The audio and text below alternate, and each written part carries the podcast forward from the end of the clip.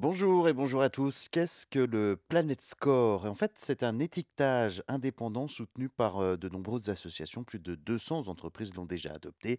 Affiché sur 135 000 produits dans vos supermarchés, l'étiquetage est élaboré par l'Institut de l'agriculture et de l'alimentation biologique. Plus de 30 marques affichent hein, désormais le Planet Score sur leurs emballages en France, en Espagne et puis en Allemagne aussi.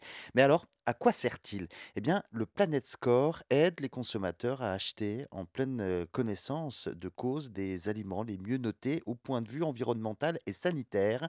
C'est l'équivalent du Nutri-Score, mais non pas pour les produits bons pour le corps, mais cela concerne des produits bons pour la planète. Ça permet aux consommateurs d'acheter plus responsable. L'indice évalue l'impact du produit sur la biodiversité, sur le climat et l'utilisation de pesticides. Il intègre aussi bien les impacts agricoles que les impacts des emballages et du transport.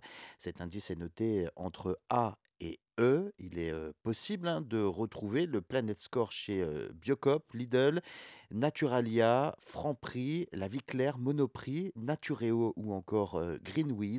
Plus de 30 marques l'affichent sur leurs emballages en France, en Espagne et en Allemagne sur des produits comme des fruits et légumes, jusqu'aux steaks hachés et aux produits transformés comme des pizzas, des crèmes glacées qui sont également évalués.